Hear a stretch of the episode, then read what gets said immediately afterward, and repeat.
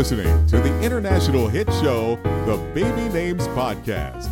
And now it's time for Celebrity Baby News. It's that time once again to catch up on celebrity baby news. Hi, my name is Kate Fann, celebrity baby blogger at babynames.com. Here's what you may have missed this week.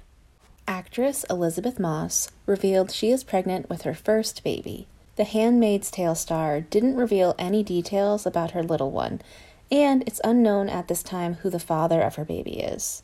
The actress keeps her personal life notoriously private, so it's not unusual for her to hold back details. Aly Michalka of the singing duo Aly and AJ is expecting her first baby with her husband, Steven Ringer.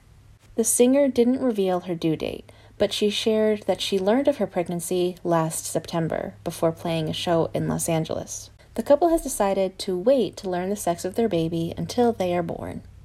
This week, actress Halle Bailey revealed where her newborn's name originated from. Halle and her partner, rapper DDG, welcomed their first baby last year, a son named Halo.